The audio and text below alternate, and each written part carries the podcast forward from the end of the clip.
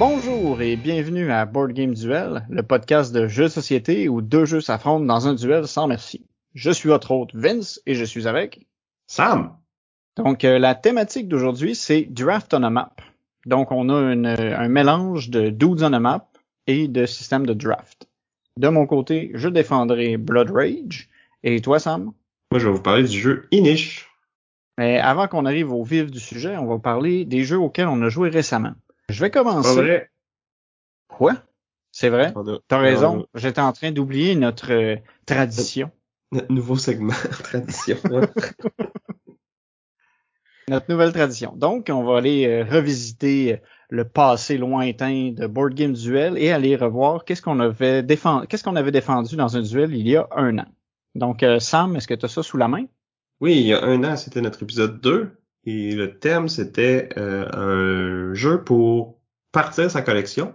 Donc, moi, j'avais parlé du jeu Isle of Sky, qui est un jeu de placement de tuiles avec euh, des objectifs de score euh, variables et un système d'enchères assez unique où ce qu'on va donner un prix à nos tuiles pour que les autres puissent les acheter, mais s'ils les achètent pas, c'est nous qui va devoir payer ce prix-là. Donc, c'est un jeu que j'aime encore beaucoup, que j'ai malheureusement, je regardais mes, mes BG stats avant de avant d'enregistrer. Puis malheureusement, j'y ai pas rejoué depuis l'année dernière, mais c'est c'est plus parce que ça a pas donné. Là. Si tu me dirais Hey Sam, ça tente de jouer à of Sky, je dirais oui tout de suite. C'est un jeu que j'aime encore beaucoup, puis je le recommanderais comme un, premier jeu pour une collection, absolument. Parfait, parfait. Et si je me rappelle bien, de mon côté, j'avais défendu le jeu euh, Seven Wonders. Dans le fond, c'est un jeu euh, de draft aussi, mais où on doit construire différents bâtiments. On a des technologies qui vont euh, qui vont nous permettre de construire certaines autres cartes plus facilement. Il faut commercer avec ses voisins pour acheter les ressources pour pouvoir construire euh, notre merveille. Fait que c'est un jeu aussi qui était assez simple, euh, une boîte assez facile à transporter, puis qui est, accessible dans le fond, où le niveau de, difficulté pour commencer une partie est pas intimidant du tout. Donc c'est un jeu que, je que je recommande encore aujourd'hui pour commencer euh, une collection euh, de jeux de société. Tu as rejoué depuis? Pas vraiment. J'ai surtout rejoué au Seven Wonders Duel, qui est meilleur, mais qui joue juste à deux, versus le Seven Wonders qui peut jouer à plusieurs personnes, puis auquel c'est facile dans le fond de greffer quelqu'un qui, qui s'est déjà joué. Fait que j'ai un peu délaissé Seven Wonders pour Seven Wonders Duel, mais je pense qu'encore euh, Seven Wonders c'est un bon jeu avec lequel commencer. Ouais, moi j'ai ça me dérangerait pas d'y rejouer sur le Board Game Arena, mais en personne, je trouve qu'il est un petit peu trop long pour qu'est-ce que c'est. Mais bon, c'est mon avis. Donc, euh, c'était euh, notre retour euh, sur le duel d'il y a un an. Fait là, maintenant, on va passer à notre autre tradition, qui est de parler des jeux auxquels on a joué récemment. Donc, récemment, j'ai joué au jeu Not Alone, designé par Ghislain Masson et publié aux éditions Corax Games. Dans Not Alone, en fait, on est un équipage de vaisseau spatial qui s'est écrasé sur, euh, sur une planète où vit euh, une créature sauvage qui tient à garder son intimité. Et pour y, pour y parvenir, elle, va nous chasser puis essayer de, de nous dévorer. Donc, c'est un jeu tous contre un. Donc, on a un joueur qui va jouer la créature et on a les autres joueurs qui vont jouer les membres d'équipage. Les membres d'équipage doivent, dans le fond, se déplacer à différents endroits euh, sur sur la planète qui correspondent dans le fond à des cartes.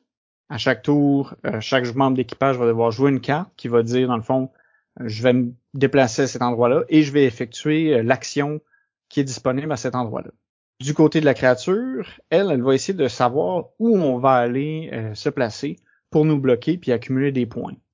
La créature va aussi avoir un paquet de cartes qui lui est spécifique qui va avoir des effets euh, néfastes pour euh, pour l'équipage. Fait qu'on peut, admettons, bloquer plus qu'un endroit, on peut faire en sorte qu'on accumule plus de points de menace si on réussit à capturer euh, un, survivant.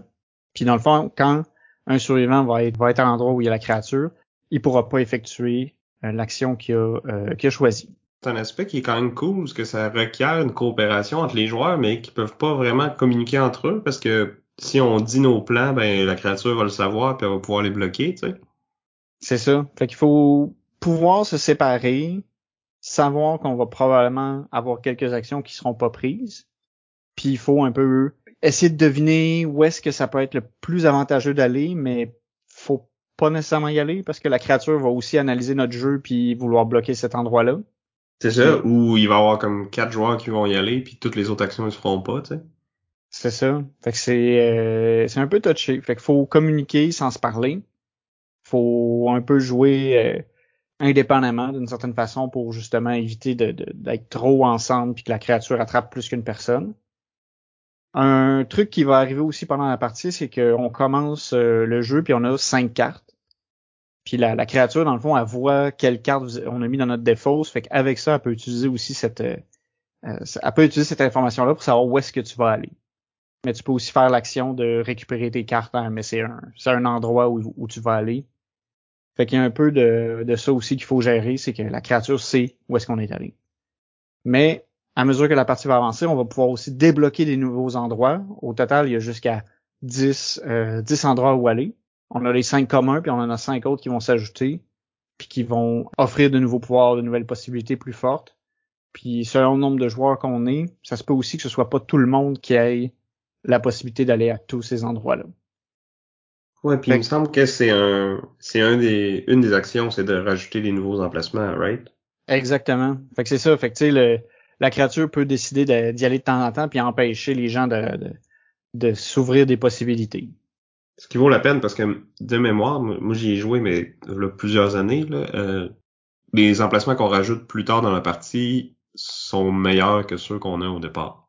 Ouais, sont, sont vraiment plus forts. Euh, il y a vraiment des, des, des, possibilités pas mal plus attrayantes. Puis aussi, c'est que de les débloquer, ça fait en sorte que la créature a, plus de possibilités. De, dans le fond, elle doit penser à plus qu'un endroit à couvrir quand elle va choisir où est-ce qu'elle va aller. Fait que ça, ça complique la vie de la créature. Il y a, y a peut-être un petit point que je trouve que, que, ben, il y a une faiblesse dans le fond dans le jeu, je trouve, c'est que il y a vraiment un effet de, euh, de boule de neige si on réussit à débloquer les, euh, les nouveaux endroits. Dans le fond, c'est un peu critique que les euh, explorateurs, ben, que l'équipage trouve les nouveaux endroits pour justement compliquer la vie de la créature parce que sinon dans les cinq euh, les cinq options qui, qui sont c'est facile de toujours bloquer quelqu'un puis d'accumuler des points rapidement. Fait qu'il faut comme ça, ça vire rapidement dans le fond sur euh, une partie qui va être à l'avantage de la créature puis qu'on pourra rien faire ou à l'avantage euh, de l'équipage puis que là on perd dans le fond la créature perd le contrôle puis il va avoir vraiment beaucoup de misère fait que c'est un peu c'est important dans le fond pour les euh, pour l'équipage de pas rester coincé dans les cinq emplacements de base. Donc euh, c'était euh, Not Alone de Ghislain Masson, publié aux éditions Corex Game. Sam, j'ai cru comprendre que tu es allé à une soirée à La Pioche à Québec? Oui, ça fait quelques semaines, ça va faire même un mois le jour où cet épisode-là va, va être disponible. Mais oui, c'est ça, la, pioche, en collaboration avec euh, la zone de jeu de société, qui est leur nouveau euh, commandité, qui ont organisé une, euh, une soirée de jeu. Donc, euh, j'ai pu rencontrer JP de la pioche. Je sais qu'il nous écoute d'ailleurs, on le salue. Mais aussi Martin et Stéphane de la zone de jeu de société. Donc, tous des gens très sympathiques puis passionnés de jeu, comme nous. Donc, c'était cool de, de faire la route jusqu'à Québec puis de d'avoir une petite soirée là-bas. Euh, donc la boutique La Pioche, c'est super beau, puis le, vraiment le, service à la clientèle est excellent. Donc si vous êtes dans la région de Québec, euh, je vous encourage fortement à aller faire euh, vos achats ludiques là-bas. Donc ensemble, on a joué un jeu qui s'appelle Unfathomable. Unfathomable? Unfathomable? Unfathomable. Mais en tout cas, nous, on a joué à la version française qui s'appelle L'Insondable. C'est un jeu d'identité cachée, dans le fond, de, de traite cachée, donc, c'est une refonte euh, du classique euh, Battlestar Galactica, euh, le board game, qui est un peu un... c'est un peu un, c'est un jeu qui est vraiment difficile à trouver de nos jours, donc c'est un peu comme un, Saint Graal des gamers, si on veut. c'est un jeu qui, qui est sorti il y a longtemps, qui a une super bonne réputation, mais qui est qui est out of print depuis longtemps et qui reviendra jamais, mais qui, qui est finalement revenu avec euh, un autre thème, donc une thématique euh, Cthulhu. Yay! Sam qui adore Cthulhu. Ouais, non, pas vraiment, mais malgré tout, j'ai aimé le jeu, donc ça, ça prouve à quel point c'est un bon jeu. Parce que même si euh, on a des, des, tentacules, des créatures sous-marines, Sam a réussi à, à passer outre puis à avoir un bon temps. C'était quand même rigolo parce que je pense ces créatures marines-là, euh, en anglais, ça s'appelle les Deep One, mais en français, c'est les profonds. Ouais, c'est... c'est ça. Donc, c'est ça. On a des profonds qui vont euh, arriver sur notre bateau. C'est un bateau euh, de croisière type Titanic, là, fin du 19e siècle, début du 20e siècle. Les joueurs, on est des membres de l'équipage, des passagers sur ce bateau-là. Et on va essayer, dans le fond, d'amener le bateau à bon port et de pas le faire couler par les profonds. Sauf que c'est certain qu'il va y en avoir dans la partie qui vont être en fait des, des hybrides, donc des semi-profonds si on veut. des pas des pas creux. des pas creux. donc c'est ça. Il y a des traits cachés. Euh, Puis la twist, c'est que vers le milieu de la partie, euh, ça se peut qu'on change d'allégeance. Ça se peut qu'on était gentil puis qu'on devienne un semi-profond. Mais si on était déjà méchant, on pourra pas redevenir gentil. C'est qu'on peut être euh, contaminé, dans le fond. C'est ça. Puis dans le fond, le jeu, c'est que c'est assez simple. À notre tour, on va avoir deux actions, deux ou trois actions. On va faire nos actions euh, qui vont être d'aller combattre les profonds, de, gérer les crises, d'éteindre les feux, parce que le bateau peut prendre en feu. Ouais, puis il faut des fois réparer euh, certains éléments qui brisent. Ouais, c'est ça. Parce qu'à la fin de notre tour, dans le fond, il va arriver un événement méchant, si on veut. Ben, la plupart du temps, qui est méchant. Des fois, ça peut nous aider. Qui va offrir un choix euh, aux joueurs en cours. Puis qui va souvent euh, requérir un test de compétence. Puis c'est là que la, dans le fond, les trades peuvent venir se faufiler parce que quand on fait un test de compétence, il va falloir jouer des cartes de notre main. Puis là, dépendamment de nos personnages, on va recevoir plus ou moins de cartes euh, de plus ou moins de compétences différentes. Donc, il y en a qui sont meilleurs pour la force, d'autres pour la dextérité, d'autres pour euh, l'observation, etc. Puis dans le fond, quand on a un test de compétences à faire, les joueurs vont jouer des cartes face cachée. Puis pour chaque test, ça va dire on doit jouer des cartes de, deux compétences bien précises. Donc ça peut être observation et force ou euh, sagesse et dextérité ou ce genre de choses-là. Puis on va toujours, dans le fond, prendre deux cartes au hasard d'un paquet qui contient, euh, au début de la partie, autant de cartes de chaque compétence. Fait que ça se peut qu'on soit chanceux puis qu'on tombe sur des cartes qui nous aident, mais ça se peut aussi qu'on tombe sur des cartes qui vont nous nuire. Parce que dans le fond, sur chaque carte, il va y avoir euh, des valeurs. Si c'est la bonne compétence, ça va s'additionner à notre total, mais si c'est pas la bonne, ça va se soustraire à notre total. Donc, les trades peuvent jeter des cartes qui qui aident pas à ce test de compétence-là, puis après ça, ils ont toujours l'excuse de dire Ouais, mais c'est pas de ma faute, ça doit être une carte qui vient du, du paquet de cartes pigées au hasard, tu sais. Fait que là, dépendamment si on réussit ou pas le test, on va avoir des effets plus ou moins bénéfiques. Euh, notre bateau, il y a comme quatre statistiques, quatre compteurs, si on veut, qu'il faut essayer de, de garder au-dessus de zéro. Si un de ces quatre compteurs-là qui arrive en bas de zéro, c'est les profonds qui gagnent. Si le bateau est trop brisé, ça va être eux qui vont gagner. Et euh, sinon, si on arrive à, maintenir euh, le cap assez longtemps, ben on va pouvoir se rendre à bon port, puis là, c'est la bonne équipe qui va l'emporter. Fait que c'est ça. Fait que vu qu'on a des rôles cachés, il faut toujours être un, peu euh, profil bas si on veut pas. profil bas, mais profil profond. Ouais, c'est ça. Parce qu'il y, y, a un emplacement dans le fond qu'on peut envoyer les autres joueurs là, qui est un peu comme la prison. Fait que là, s'il y a quelqu'un qui est trop louche, ben on peut prendre une action pour envoyer quelqu'un là, ou il y a certains événements même qui peuvent envoyer les gens là. Puis là, un coup qu'on est là, ben il faut réussir des tests de compétences pour s'en sortir. Puis encore là, ben c'est ça que tous les joueurs peuvent participer à ces tests-là. Fait que s'il y a un gentil qui se fait envoyer là par erreur, ben les méchants peuvent essayer de s'arranger pour qu'il reste là. Si le méchant est là, ben, il peut se révéler, puis là, après ça, ça va amener des nouvelles règles. On s'est pas rendu jusque-là dans notre partie. Les, méchants ont même pas eu besoin de se révéler puis ont réussi à couler notre bateau. Et moi qui étais un, simple passager, euh, je me suis fait euh, gober par euh, les dieux très anciens des profondeurs. Fait que c'est ça, j'ai bien aimé l'expérience. C'est sûr que le jeu est quand même assez long à jouer, donc mais c'est, c'est, clairement c'est, un événement là. Puis malgré le thème qui m'attirait pas tant, j'ai, j'ai apprécié. Je serais curieux d'essayer la vieille version Battlestar Galactica. Euh, c'est pas un thème qui me parle particulièrement non plus, mais faut comparer comment les, les mécaniques ont, ont évolué. J'imagine que ça va se ressembler, mais qu'il y a des petites. Euh, ouais, il doit y avoir des petits ajustements. Euh, puis je pense qu'ils ont intégré des trucs, euh, des expansions du premier jeu, direct dans le jeu de base. Donc c'était Unfathomable de Tony Fanchi, mais inspiré du design original de Cory Konichka et publié euh, chez Fantasy Flight Games. Puis en fin de soirée, on a aussi joué à un autre jeu qui s'appelle Hidden Leaders. Donc encore un, un jeu de d'allégeance cachée si on veut mais qui est assez original puis que lui est beaucoup plus court. C'est un petit jeu de cartes et euh, dans le fond il y a comme une piste avec deux factions si on veut qui sont dessus puis que les joueurs vont pouvoir influencer pendant la partie, les faire monter ou descendre de cette piste-là. Ça, c'est les deux factions qui sont sur la piste, mais en fait, il y a quatre factions qui sont dans le jeu aussi. Puis chaque faction va gagner de façon différente. Donc les deux qui sont sur la piste, leur but c'est juste d'être en avant de l'autre puis de par un certain espace. je pense que c'est plus que deux ou quelque chose comme ça. Euh, il y a une des factions qui veut juste que les deux soient euh, soit sur la même case ou à juste une distance. Puis il y a une dernière faction qui veut que les deux soient euh, dans une certaine zone de la piste, donc à un des deux extrêmes. Fait à la fin de la partie, dépendamment de où nos deux factions se sont ramassées, ben c'est une des quatre factions qui va l'emporter.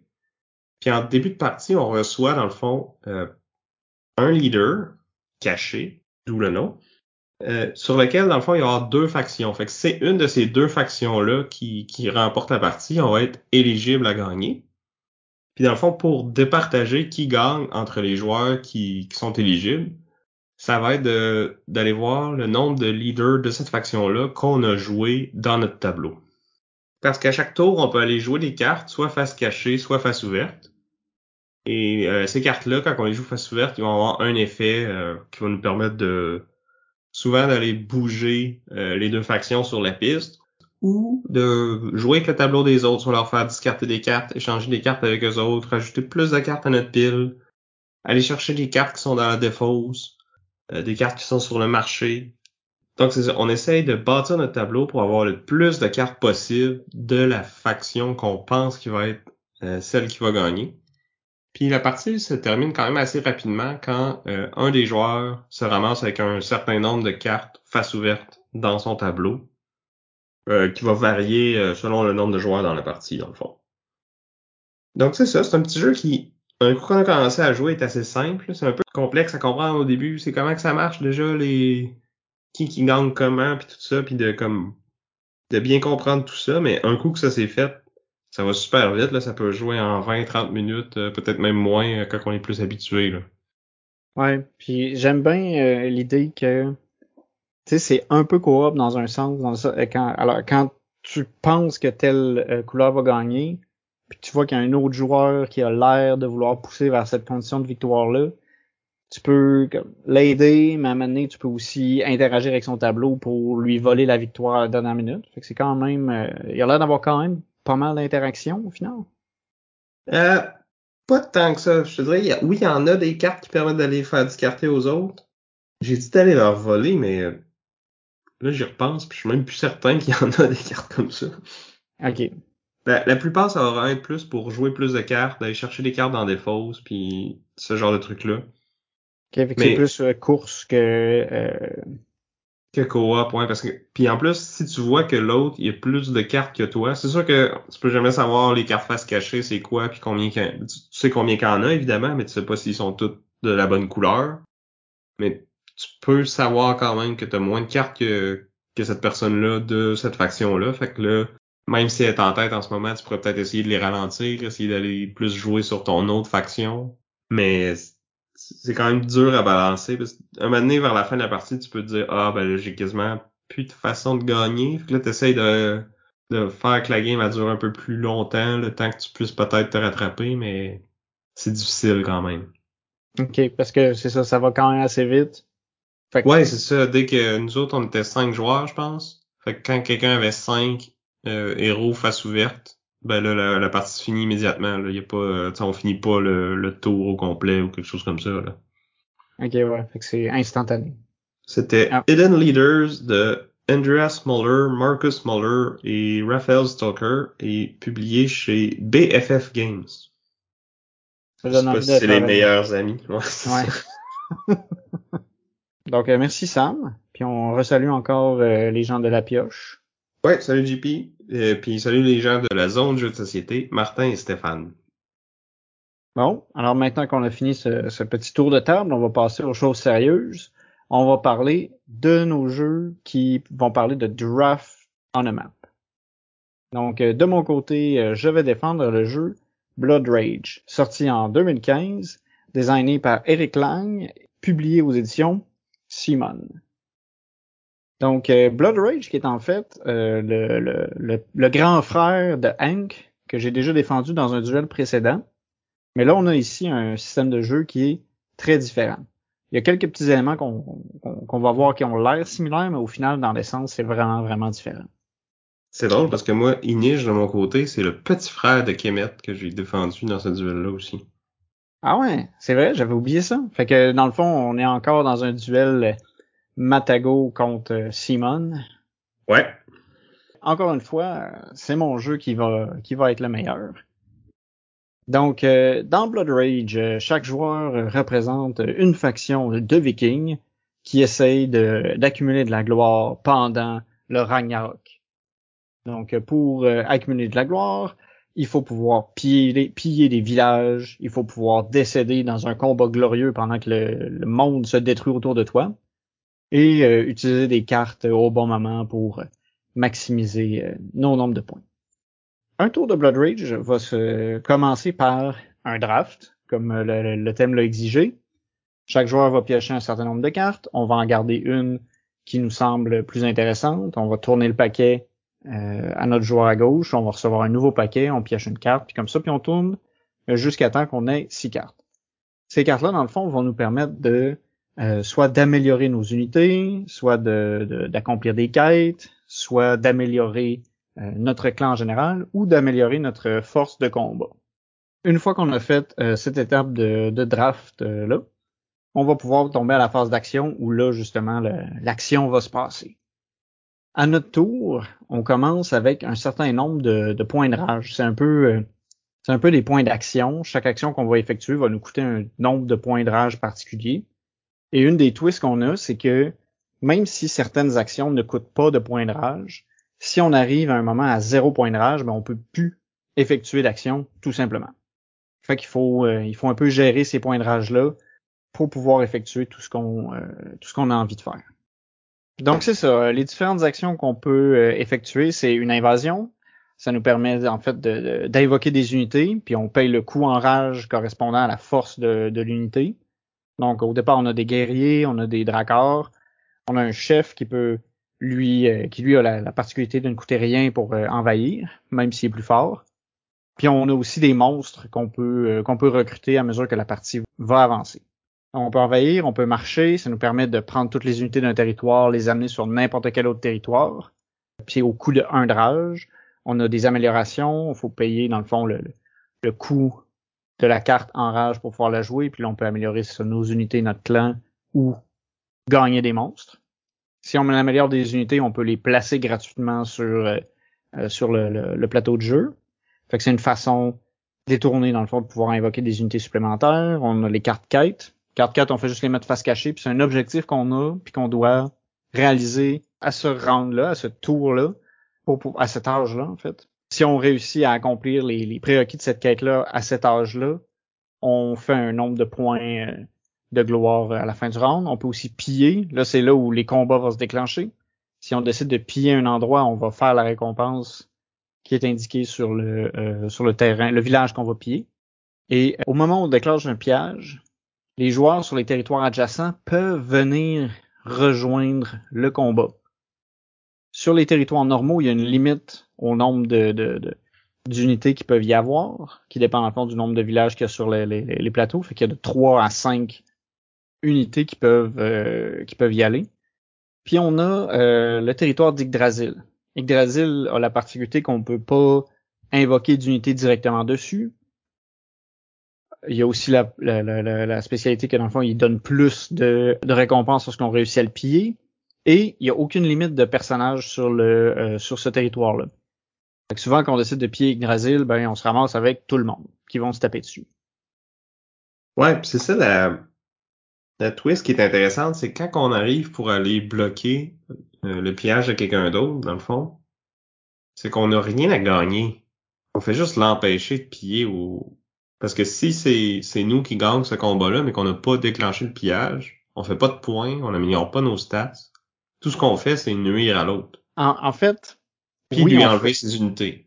Ouais, mais en fait, oui, on, on va faire les points reliés à la, la, la victoire de la bataille, mais on, on, on, ramasse pas la récompense du territoire. Ah, tu fais des points pareils? Oui. C'est sûr? Oui, oui, tu fais, tu fais quand même des points. Le, gagnant du combat va faire les points de la, la victoire des batailles. Fait que tu sais, t'as, ah, pas juste l'incitatif de, de, de, bloquer le pillage, il y a aussi une façon de faire des points. OK. Mais t'as quand même une moins bonne récompense que si c'est toi qui as déclenché ce pillage-là. Exactement. Fait que tu sais, c'est bien de, de, de, déclencher le pillage, mais tu t'attires un peu, c'est ça, les, les foot de tout le monde. Puis c'est sûr qu'ils vont essayer de te bloquer, c'est rare que tu vas piller gratuitement un, un territoire. Ça peut arriver, mais à ce moment-là, tu fais comme pas de points. Tu fais la récompense, mais pas de points parce que il y a pas de gloire à, à prendre un territoire sans être battu. Ouais. C'est un autre aspect intéressant du jeu, justement, tout cet aspect de timing-là. Est-ce que je veux faire mes améliorations en premier? Est-ce que je veux euh, jouer mes cartes pour m'assurer de pouvoir les jouer? Parce que le, le round peut se mettre fin rapidement, même s'il nous reste s'il reste la rage à tous les joueurs. Ça peut arriver que le round finisse plus vite si tous les euh, tous les emplacements ont été pillés. Ouais, puis ça, je trouve ça, ça bien, c'est ça, parce que ça met, tu peux, tu peux être mal pris. Tu peux avoir prévu méticuleusement tout ce qui va se passer, puis là, tout d'un coup, tout le monde décide de piller, puis t'as perdu toutes tes actions. Fait qu'il y a... C'est ça, t'as comme une, une, grosse armée full améliorée, mais finalement, elle servait à rien parce qu'elle s'est pas rendue aucun pillage, tu sais. Ouais. Puis piller, c'est vraiment essentiel pour justement faire des points, puis améliorer euh, notre clan, parce que notre clan a aussi des caractéristiques qui sont euh, la rage, les haches, les cornes. Euh, la rage, ça dit le nombre de points de rage que tu as au début d'un âge, puis tu peux dépenser. Les haches, ça te donne des plus t'as de haches, plus tu fais de points quand tu réussis un pillage. Les cornes, c'est un peu ta limite d'unité sur le sur le plateau.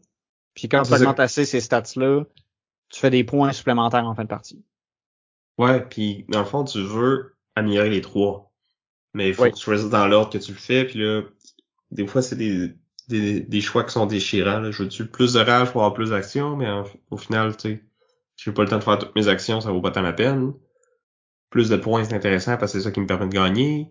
Plus d'armée, ben c'est cool parce que c'est plus facile de réussir tes pillages, t'as plus de troupes sur la carte.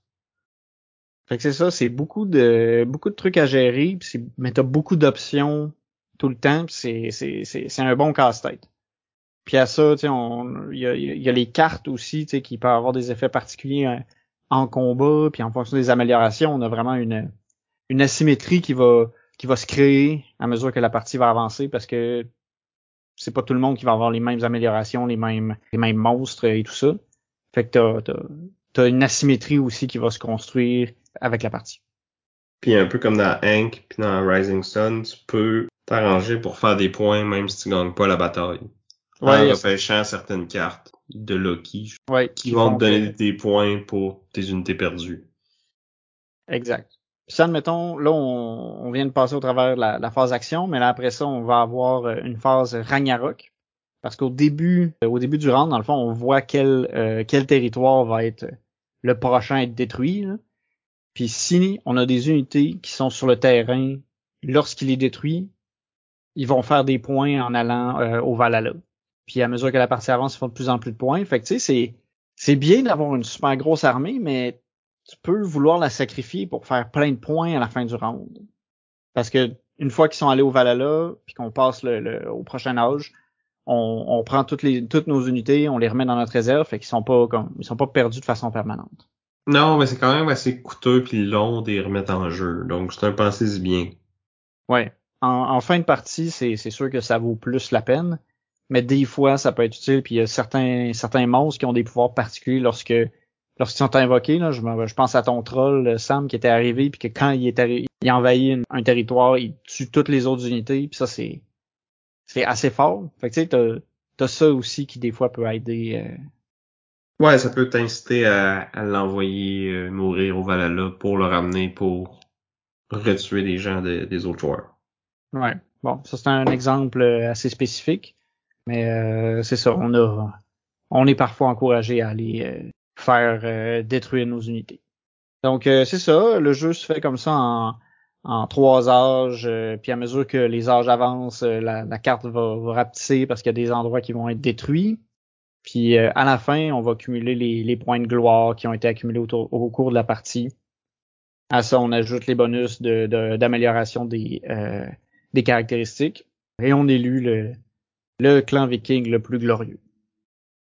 Ouais, ça donne un aspect de progression, mais qui est assez particulier parce que plus la partie avance, meilleur sur nos unités, plus que c'est cool de, les mettre sur la map, puis plus que t'as le goût de, faire des combats, mais plus ça avance, moins il y a de combats au final, parce que...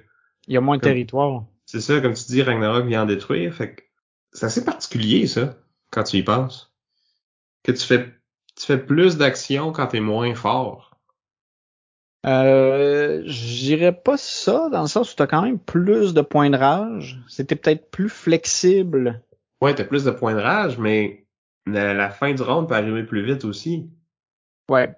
Ouais, définitivement, vu qu'il y a moins de euh, il y a moins de pillage. Puis tes, tes améliorations vont coûter plus cher aussi à ce moment-là. Fait que oui, t'as plus de rage, mais ça te coûte plus de rage par action. Fait que, hmm, je sais pas. Ouais, parce que moi, dans, en tout cas, j'avais l'impression que quand même, chaque âge prenait quand même à peu près autant de temps parce que tu as comme un poids de décision plus important à la fin de la partie justement parce que toutes tes actions doivent être vraiment euh, déterminantes parce que c'est le, dernier âge puis les décisions sont plus dures à prendre. Ah, c'est sûr. Mais ouais, c'est un c'est un aspect intéressant euh, du jeu. Tu es plus fort mais tu fais moins de choses. Donc, je pense que ça fait le tour. Euh, c'était Blood Rage, designé par Eric Lang et publié par Simon. Donc, moi de mon côté, je vais vous parler du jeu Inish, designé par Christian Martinez et publié aux éditions Matago. Donc, Inish, c'est un jeu qui s'inspire de la mythologie celtique, si on veut, ou de, ben, de la mythologie de l'histoire celtique, où on est un peuple de Celtes qui explore et s'installe sur l'île d'Inish. Et dans le fond, le but du jeu, c'est de de faire progresser notre clan pour être élu euh, le roi de cette nouvelle nation. Donc, au début de la partie, on va avoir euh, une toute petite île qui va contenir un territoire par joueur. Euh, et ces territoires-là, dans le fond, ils ont toutes leurs propriétés uniques, puis ils vont être sélectionnés au hasard, puis on va en découvrir plus au fur et à mesure que la partie va avancer. Et ce qui est vraiment cool avec Inish, c'est qu'il y a trois conditions de victoire puis que stratégiquement, il faut toujours essayer de bien se placer pour essayer d'être capable d'en accomplir deux de ces trois-là. Parce que si on, focus trop sur une, ça va être trop facile à bloquer par les autres joueurs, puis là, on va, être, on va s'en retrouver mal pris. Puis, la, dans le fond, le, chiffre magique dans niche, c'est 6. Parce qu'on a trois conditions de victoire, puis il faut tout le temps atteindre 6. C'est comme d'être présent dans six territoires, présent sur des territoires qui contiennent six sanctuaires ou être le chef de six clans ennemis, dans le fond. Fait que c'est un, peu, euh, c'est un peu satanique là, comme jeu, 666. Euh, ouais, c'est ça, puis c'est des, des païens en plus. Oh. Donc c'est ça, pendant un tour de jeu, si on remplit au moins une de ces trois conditions-là, ben on va pouvoir prendre euh, un jeton de prétendant à notre tour pour comme annoncer à toute la table que on est en position de gagner, puis que si les autres font rien pour nous arrêter, on va pouvoir gagner euh, ce round-ci. Puis c'est obligatoire de le prendre, c'est un peu comme crier Uno dans Uno. Si vous le faites pas, ben vous gagnez pas, même si vous auriez gagné. Exactement. Pareil qu'un Uno. Identique. Merci Vincent. Puis c'est ça, dans le fond, Comment on va réussir à gagner, c'est qu'il va falloir faire des actions, puis les actions qu'on peut faire, dans le fond, ça va être déterminé par les cartes qu'on a, puis qu'on va aller drafter euh, au début de chaque ronde, parce que draft on a map, ça oblige à ce qu'il y ait un draft. Puis ce qui est cool avec Kinish, c'est qu'il y a vraiment pas beaucoup de cartes. Euh, donc si on joue à deux ou trois joueurs, c'est 13 cartes. Si on est à 4, ça va être 17. Donc, il y a un très petit nombre de cartes. Rapidement, on va être familier avec toutes ces cartes-là. Puis c'est les mêmes qui vont revenir d'un tour à l'autre. Moins une qui est exclue euh, au début de chaque round. Oui, c'est ça. Donc on en met une de côté, puis après ça, on split le paquet. On reçoit quatre cartes, on en choisit une, on passe le paquet à, l'autre joueur. Après ça, on va en choisir deux. On peut choisir parmi, ça peut être les deux parmi celles qu'on a reçues, ça peut être celles qu'on avait gardées de côté la première fois ou pas. On a cette liberté-là qu'on n'a pas d'habitude euh, dans les jeux de draft. Par exemple, dans Blood Rage, un coup qu'on a choisi une carte, on est, on est pris avec pour, pour ce round-là, tu sais. Ouais, ça, ça, ça, ça, fait aussi que justement, euh, ton choix de carte peut changer en fonction de ça, parce que des fois tu te dis, euh, ah, euh, admettons, il y a pas, j'aurai jamais cette carte-là, puis tu pars sur une sur une stratégie, puis là tout d'un coup elle arrive dans ta main parce que la personne a décidé de l'échanger, puis ça peut, ça peut créer des, des, des décisions, amener à des décisions difficiles. Ouais, puis des décisions dynamiques aussi. On peut comme commencer notre draft en se disant ah ben je vais essayer d'aller vers ça, puis là finalement oh on se ramasse avec des cartes qu'on comme tu dis on pensait peut-être pas qu'elle être disponible. Donc on peut se sur une scène puis faire autre chose carrément. Puis c'est ça, on se ramasse avec notre euh, notre maître quatre cartes. Après ça, euh, à notre tour, on a le choix de jouer une carte ou de passer. Puis les cartes vont nous permettre de d'ajouter des nouvelles troupes sur la carte, de se déplacer puis de créer des conflits, de d'explorer des nouveaux territoires, et de poser des sanctuaires pour améliorer nos, nos conditions de victoire. Un paquet d'effets qui est assez standard, qui est, tu reçois les cartes, c'est assez, euh, ça s'explique tout seul. C'est assez évident qu'est-ce que qu'est-ce que chaque carte permet de faire, puis c'est il y a pas de, de, de, de trucs vraiment out of the box là, j'allais dire. Mais non, c'est ça. Dans les cartes vertes d'action. Ouais il y en a une ou deux peut-être. Il y en a une qui te permet d'aller récupérer une carte qui a été jouée précédemment. Il y en a une qui te permet d'annuler euh, l'action d'un autre joueur. Fait que ces deux cartes-là, tu essaies toujours de...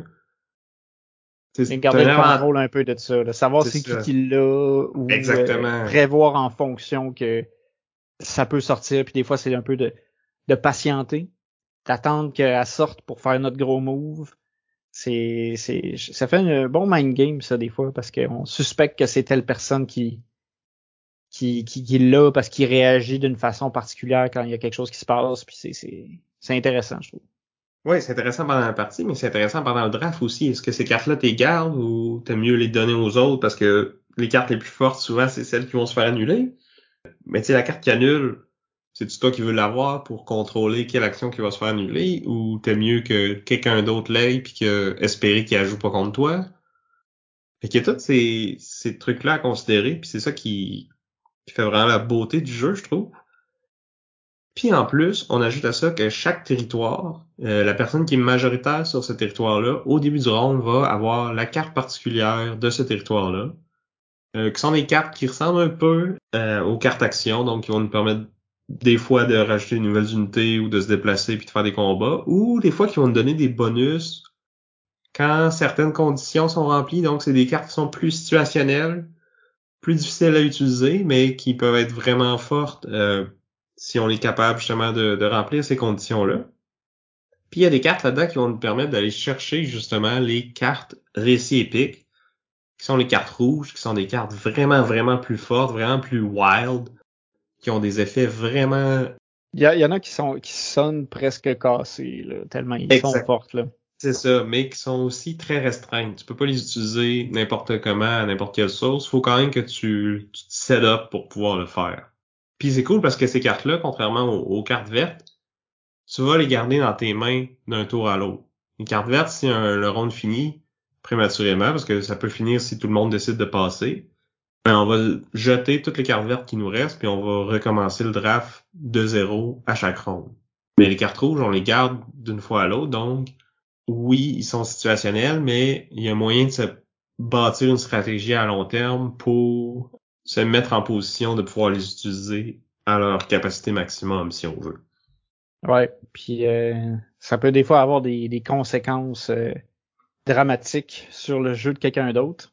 Oui, puis tu te dis, est-ce que j'utilise maintenant pour essayer de prendre un avantage plus tôt dans la partie ou je les garde dans mes mains puis là j'attends que quelqu'un soit en position de gagner puis je les utilise pour aller les empêcher de gagner? Parce que c'est ça qui est cool vu comme comme j'ai dit on a trois conditions de victoire mais il faut que tu surveilles ces trois conditions là pour chacun des joueurs qui est sur la table.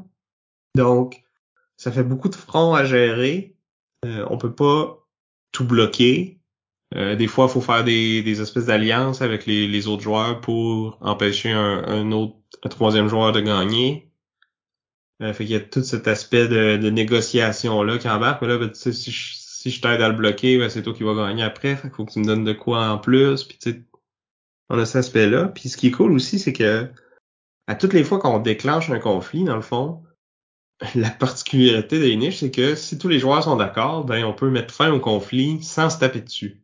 Fait que le conflit a eu lieu, mais personne s'est battu. On, on est, est fâché, on se le dit, mais c'est tout. Fait qu'on peut être civilisé comme ça, ou on peut dire Ah ben là, c'est moi qui attaque en premier, fait que moi je décide, on se bat, fait que je te tape dessus. Fait que dès que quelqu'un veut euh, veut pas juste que ça se règle gentiment, il peut imposer que le combat euh, ait lieu. C'est ça. Puis les combats sont super simples, c'est tu target un joueur, soit qui perd une troupe, soit qui perd une carte action. Puis ça, c'est des choix qui sont vraiment déchirants parce que tu veux, tu sais, les cartes actions, tu les as pour une raison, tu veux faire les actions qu'il y a avec, perdre une action, ça, ça fait vraiment mal, mais en même temps, perdre une troupe, ça peut t'enlever complètement ta présence d'un territoire qui, ce qui nuit totalement à ta stratégie aussi, donc c'est, des fois, c'est tough de savoir qu'est-ce qui est mieux de perdre, tu sais. Ouais, c'est, c'est déchirant. Faut savoir, euh, faut savoir s'adapter dans, dans, ces situations-là, puis quand même essayer de s'en sortir. Exact. Fait ça, ça fait le tour pour le jeu de base. En finissant, je vais peut-être dire un petit mot sur euh, l'expansion euh, Season of Vinish. Euh, c'est une extension modulaire. Yay! Ouais, t'es aimes ceux-là, me semble, hein? Ben, celle-là est pas si pire parce que... À rajouter des... un cinquième joueur? Oui, aussi. Euh, mais dans ce cas-ci, c'est cool parce que justement, le fait de rajouter un cinquième joueur, ça nous rajoute quatre nouvelles cartes actions. Euh, puis il y a des cartes où il y a plus d'interaction entre les joueurs. Euh, il y en a une, par exemple, qui permet de faire une attaque coordonnée. Donc, tu fais un déplacement, mais pour pouvoir te déplacer, il faut qu'il y ait un autre joueur qui se déplace avec toi. il y a des cartes qui permettent d'aller plus jouer avec les cartes des autres, de regarder leurs mains puis leur prendre une carte, par exemple, des trucs comme ça. Fait que, tu sais, ça, c'est un module, un cinquième joueur. Euh, on a un module de, c'est plus de cartes épiques, donc c'est un, module que c'est pas un module, tu fais juste les rajouter puis tu joues tout le temps avec là. J'ai jamais pris la peine d'aller euh, séparer les, cartes euh, récits épiques de l'expansion de, du jeu de base là, parce que ça ça paraît pas là. Ouais, ça, ça, ça change pas dramatiquement le, jeu, c'est juste plus d'effets surprise. C'est ça. On a un module qui est juste un dans le fond, une différence au niveau du time break, du tiebreaker, du bris d'égalité.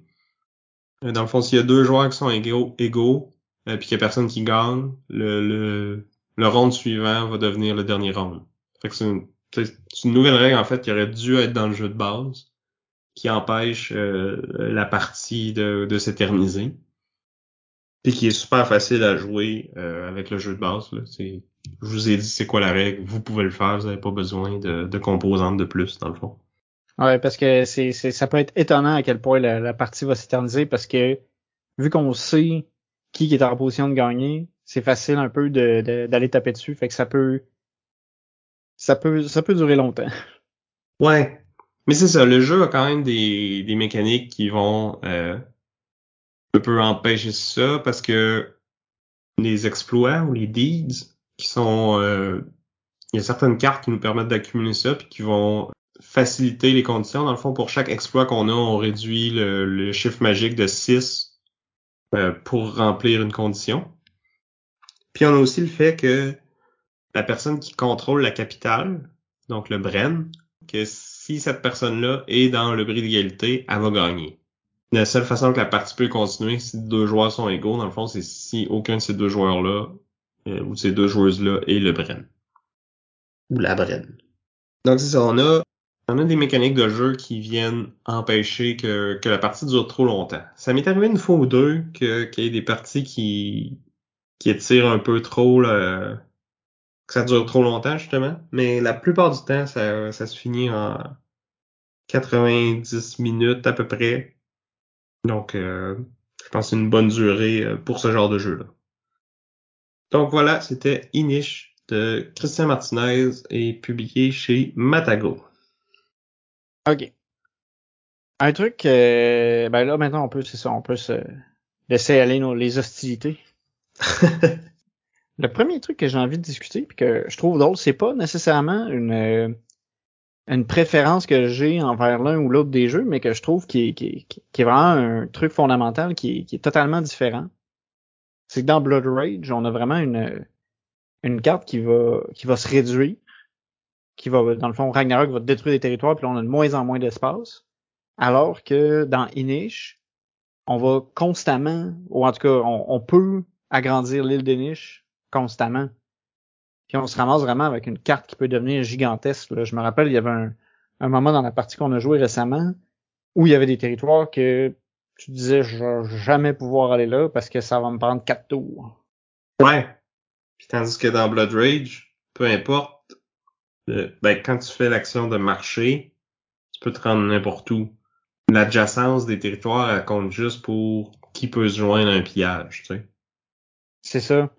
Sais, le positionnement, il est, il est, important dans Blood Rage, mais il y a peut-être un impact moins crucial que dans Inish, où là, vraiment, faut, faut que tu te tiennes proche si tu veux pouvoir nuire aux autres. Puis ça, c'est un aspect qui est un peu moins important dans avec l'expansion. Il y a le dernier module que j'ai oublié de parler tantôt, qui est les, les bateaux. Dans le fond, certains territoires vont arriver avec un bateau, puis euh, tous les territoires qui possèdent au moins un bateau vont être considérés adjacents les uns aux autres. Ouais, t'as, t'as, t'as ça qui, qui ajoute quand t'as l'extension. Mais c'est pas non plus euh, tous les territoires qui vont y aller. Là. Il y avait des territoires qui restaient quand même difficiles d'accès. Oui, c'est vrai. C'est ça, je trouve. C'est, c'est, c'est, c'est deux trucs intéressants. J'avoue que j'aurais pas dit qu'est-ce qui euh, qu'est-ce que je préfère. J'ai peut-être plus envie de dire que dans Inish, c'est que tu peux réussir, dans le fond, à. Tu pourrais réussir à t'isoler puis à faire, dans le fond, que la, la, condition de victoire de, de contrôler six territoires sera plus facile. C'est sûr que ça t'aide pas si t'es loin à faire la condition de victoire qu'il faut que tu contrôles d'autres d'autres d'autres unités. Je pense pas que tu peux vraiment t'isoler sur six territoires non plus. Tu peux peut-être turtler puis faire euh, un gros territoire imprenable. Mais de là à dire que tu vas gagner que le 6 territoires de cette façon-là, je suis pas sûr. Peut-être plus le 6 sanctuaires, si t'es capable de placer beaucoup de sanctuaires euh, dans ta forteresse, justement. Ouais. Mais en même temps, tu sais, les sanctuaires, ils vont se placer au début de la game, fait que puis le monde va rester proche. En tout cas. Ouais. Mais c'est ça. Je, je trouve je trouve ces deux euh, deux dynamiques cool. Deux façons différentes de voir le, le, le contrôle de territoire. Ouais. Puis un autre aspect où ce qui différencie, je pense, c'est, tu sais, dans Blood Rage, comme on dit tantôt, plus la partie avance, plus tes unités deviennent fortes, plus tes actions deviennent spectaculaires. Tandis que dans Inish, tu sais, c'est tout le temps les mêmes cartes vertes qui reviennent d'un tour à l'autre. Ce qui va varier peut-être, c'est que plus la partie avance, plus tu vas avoir de cartes rouges. Fait que c'est là que le, que tout, les actions euh... plus flashy vont arriver, si on veut. Ouais, puis c'est assez... Euh ces cartes rouges là aussi, je trouve qu'ils sont comme à double tranchant. Tu sais, t'en as qui ont qui sont vraiment surpuissantes, t'en as d'autres que tu sais, il y a des chances que tu puisses pas la faire parce que la condition se remplira pas, ou l'impact sur le jeu va être comme, mais, mais c'est ça, ça c'est, c'est peut-être le truc, tu sais, c'est vraiment hot là, quand t'as la bonne carte rouge qui te fait faire un truc vraiment awesome, puis que personne t'a vu venir, puis que là tu, tu, tout le monde se revient vers toi, puis t'es comme, ah, surprise. C'est cool, mais tu sais, ça fait que c'est, ça peut, être, des... ça peut être swingy un peu, ces cartes-là. Ouais, mais je te dirais que dans Blood Rage, c'est un peu ça aussi. Des fois, tu peux comme vraiment améliorer tes unités, avoir un monstre super fort avec euh, deux, trois habiletés de clan qui, qui textent super bien avec, mais si le round se finit tellement vite que t'as pas le temps de l'invoquer, ben t'as comme perdu ton temps à, à builder ton, ton engin puis t'as, jamais été capable de, de le partir puis de, de faire des points avec, tu sais. Ouais, c'est pas mal l'histoire de ma dernière game. je me rappelle, j'avais comme plein d'améliorations. Je me suis dit, bon, je vais tout vous mettre ça sur gueule, puis ça va bien aller. Puis là, euh, c'est, c'est Antoine, je pense, qui a fait un, un pillage, puis qu'on a tout regardé, puis on a fait, ah ben c'est le dernier. Hein? Fait que ouais. Ça peut même arriver au round 2 ou 1, dans le fond, t'as, t'as comme plein de cartes que tu veux jouer, puis finalement les pillages font que ça se fait de round prématurément va se terminer, puis là, tu peux pas garder les toutes les cartes que tu as draftées, tu peux juste en garder une d'un round à l'autre. Ouais. Fait que le, le, le, timing dans Blood Rage, il, est vraiment il est vraiment en tête là, faut faut pas que tu niaises avec la POC, mais en même temps, faut si tu précipites ton jeu puis que t'as plus de rage, tu peux plus rien faire. Fait que c'est c'est touché à gérer. Dans tu, peux jouer peut-être plus facilement la, la, la longue game justement, tu accumules tes cartes rouges, tu prépares ton coup, puis tu sais qu'au dernier round, tu vas. Ben, quand tu vas décider que ça se passe, ça va se passer, puis ils vont pas pouvoir t'arrêter. Euh, ben, il faut pas que tu sois trop loin en arrière des autres non plus. Ouais. Puis, il y a un autre aspect de gestion de timing qui est, qui est intéressant dans cela, c'est que tu peux passer, attendre de voir ce que les autres vont faire, puis après ça, rembarquer dans le round. Ça te donne un, un peu plus de... T'es plus fort pour les combats, parce que si les gens jouent leur carte verte, puis toi, tu passes tout le temps, mais après ça, quand t'arrives pour te battre, tu peux discarter les cartes qui te restent pour éviter de perdre des armées. Sauf que si je décide de passer, puis qu'après ça, tous les joueurs après moi passent aussi, ben tout bad, le round est fini, puis encore une fois, je suis pas rien qu'une main de carte que je peux pas garder d'un round à l'autre. Ouais. Ouais. C'est vrai. Puis à l'inverse, dans Blood Rage, quand tu passes, euh, ta rage tombe à zéro, puis tu fais plus rien. Tu peux pas trop prendre de pause pour regarder qu'est-ce que les autres font. Il faut vraiment que tu euh, que tu joues. Il y a des manières de temporiser. Là. Tu peux toujours jouer des quêtes, même si tu sais que t'es... T'es feras pas, là. Ouais, c'est une façon de passer. Mais tu sais, en même temps, là, tu donnes des indices aux autres. Tu as moins de cartes dans ta main pour euh, le futur combat. Fait que tu sais, c'est... Ouais. Sinon, si on veut les comparer niveau matériel, puis euh, composantes, artwork, tout ça, je pense que les figurines de Blood Rage sont, sont un peu mieux que celles de Inish, là plus de diversité, plus de tu sais les monstres tout ça, ça ça look. Ouais. Mais je, dirais qu'au niveau du artistique sur les cartes, le plateau, tout ça, Inish, c'est là-dessus qui va plus se démarquer. Là. Les, les illustrations sont vraiment superbes. C'est un peu comme médiéval psychédélique. Surtout les cartes rouges, là. C'est très, très coloré. Euh, c'est sûr que Blood Rage, lui, on a beaucoup de on a beaucoup de rouge, de brun puis de, de, de noir. Tu sais, c'est comme que ça va être dark puis edgy versus euh, Inish où là c'est ça, les, dessins c'est plus euh, coloré, un peu euh, un peu fantastique. Tu sais, tu regardes tes cartes, t'as l'impression que c'est comme des des dieux celtes là, quasiment à cause du style. Ouais. Ouais, honnêtement, c'est c'est un des plus beaux jeux dans ma collection, je trouve. Les tuiles, par contre, ils ont probablement la forme la plus étrange que j'ai jamais vue. Tu sais, c'est un espèce de, de triangle dentelé que tu regardes puis t'es comme ça fit tout ensemble? Finalement, ça, ça fait tout ensemble. C'est bien fait parce que c'est toute la même la même tuile, mais c'est assez particulier comme euh, comme look. Mais c'est des grosses tuiles où c'est que tu peux mettre là, des des tonnes de bonhommes. Là. Je pense que tu pourrais mettre tous les bonhommes du jeu sur une tuile puis ça rentrerait. Fait que ça c'est quand même agréable. Ouais. Puis tu sais, c'est ça, le, le plateau qui se développe de plus en plus au fur et à mesure que la partie avance. Je trouve que c'est cool. Ça. T'as vraiment l'impression d'explorer une île, puis c'est ça, comme tu dis, les. C'est des grosses tuiles avec. Euh, puis tu sais, c'est facile de les distinguer puis de savoir euh, quelle tuile qui est laquelle, tu sais. Ouais. Mais ça peut finir que ta table peut être limitante, là. Faut pas que tu aies une petite table pour jouer à une niche. C'est vrai. Sinon, euh, c'est ça. Côté euh, interaction avec les autres joueurs, dans Blood Rage, tu sais, l'interaction vient beaucoup au niveau des, euh, des pillages. C'est ça, je pense que c'est la, principale. T'as quelques cartes peut-être qui font que ça interagit, mais c'est un peu. Ben...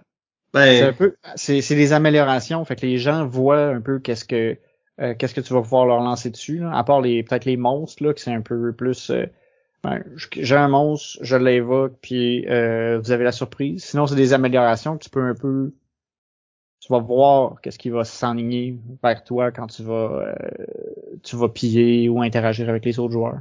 Mais il y a moins il y a moins d'interactions, tu sais, de surprise que dans que dans Inish où là t'as les cartes rouges puis les cartes qui se bloquent euh, le, puis le, la carte qui va chercher la carte défaussée puis des trucs comme ça, tu sais, t'as un peu plus de T'as un peu plus d'interaction en dehors des combats dans Inish que dans que dans Blood Rage. Blood Rage, c'est purement on se tape dessus.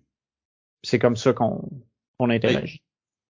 Pas d'accord parce que il y a beaucoup d'interactions qui viennent du draft dans les deux jeux. Qu'est-ce que tu prends, qu'est-ce que tu laisses à l'autre, qu'est-ce que tu envoies au prochain?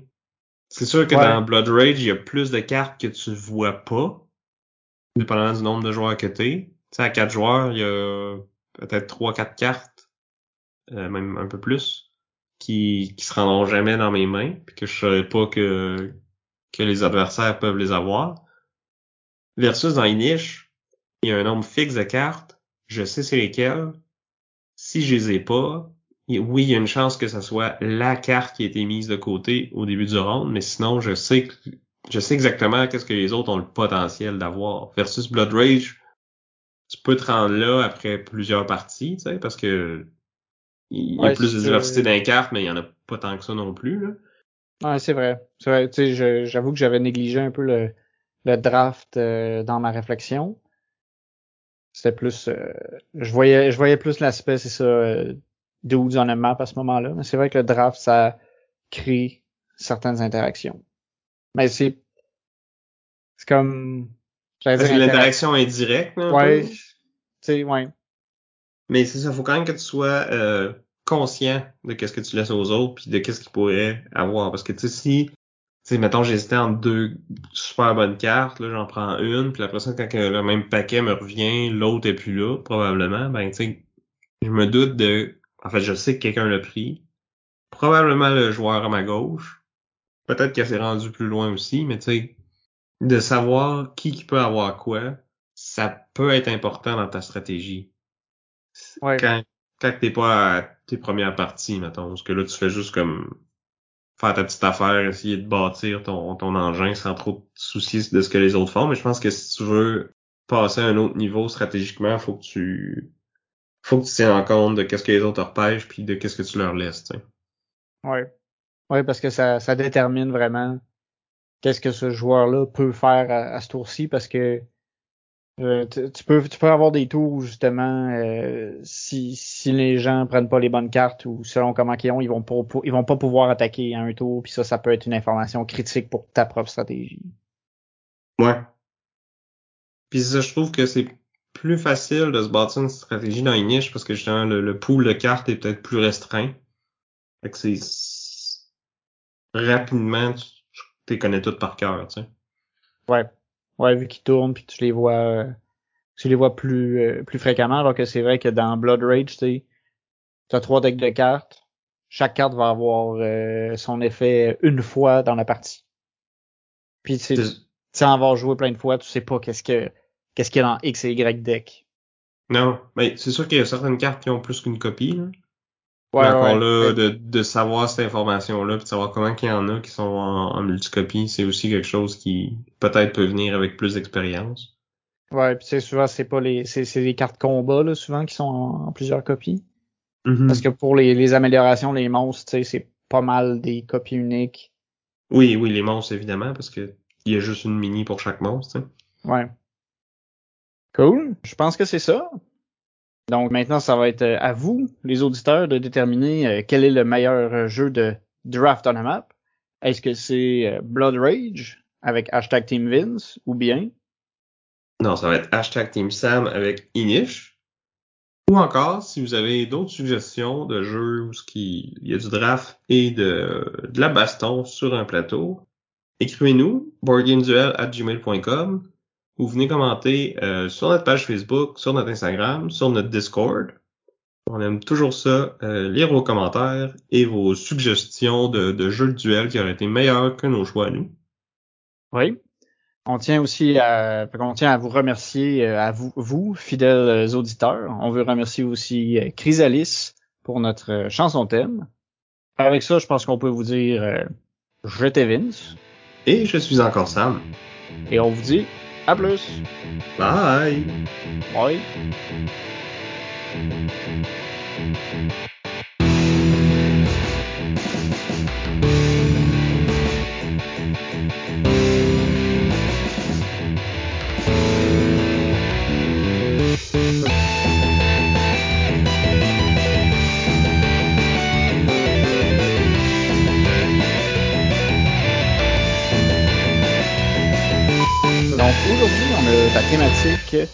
De Rage des Irlandais. De mon côté, je défendrai le jeu Blood Rage. Et toi, pas euh, Draft on a Map? Oui. C'est vrai? On reprend. Bloopers numéro 1. Ouais, c'est ça. Le- le- derrière le rideau des, des brainstorms de comment qu'on qu'on arrive au, au thème. Ouais. Ouais, salut JP. Euh, puis salut les gens de la zone. je- je- salut les gens de la zone du. Voyons. La zone La zone. La zone jeu. La jaune œuf. Les jaunes œufs. Les jaunes 2. Ouais. Donc on salue les jaunes 2, euh, Martin et Stéphane. Mais bon, cette fois-ci, euh, encore une fois, ah, je vais reprendre. Mais Ça encore, aussi encore une fois. ouais, ça fait un peu, euh, un peu contradictoire. Ok. Mais t'as quand même une plus grosse récompense que si c'est toi qui as comme enclenché ce pillage-là. Exactement. J'ai-tu dit une plus ou une moins? Je suis sûr. Je recommence encore. Prise 3. On voit justement, tu sais, les Irlandais versus les, les, les Vikings, là. Nous autres, on va s'étirer pour aller taper sa gueule. Toi, tu vas te saouler pour pas être conscient de ce qui va se passer. On dit que les Berserkers, c'est qu'ils étaient sur un, Ouais, il était sur de des, champignons, là, des- ouais, ils prenaient des substances pour, euh, hallucinés euh, avant d'aller au combat. ouais.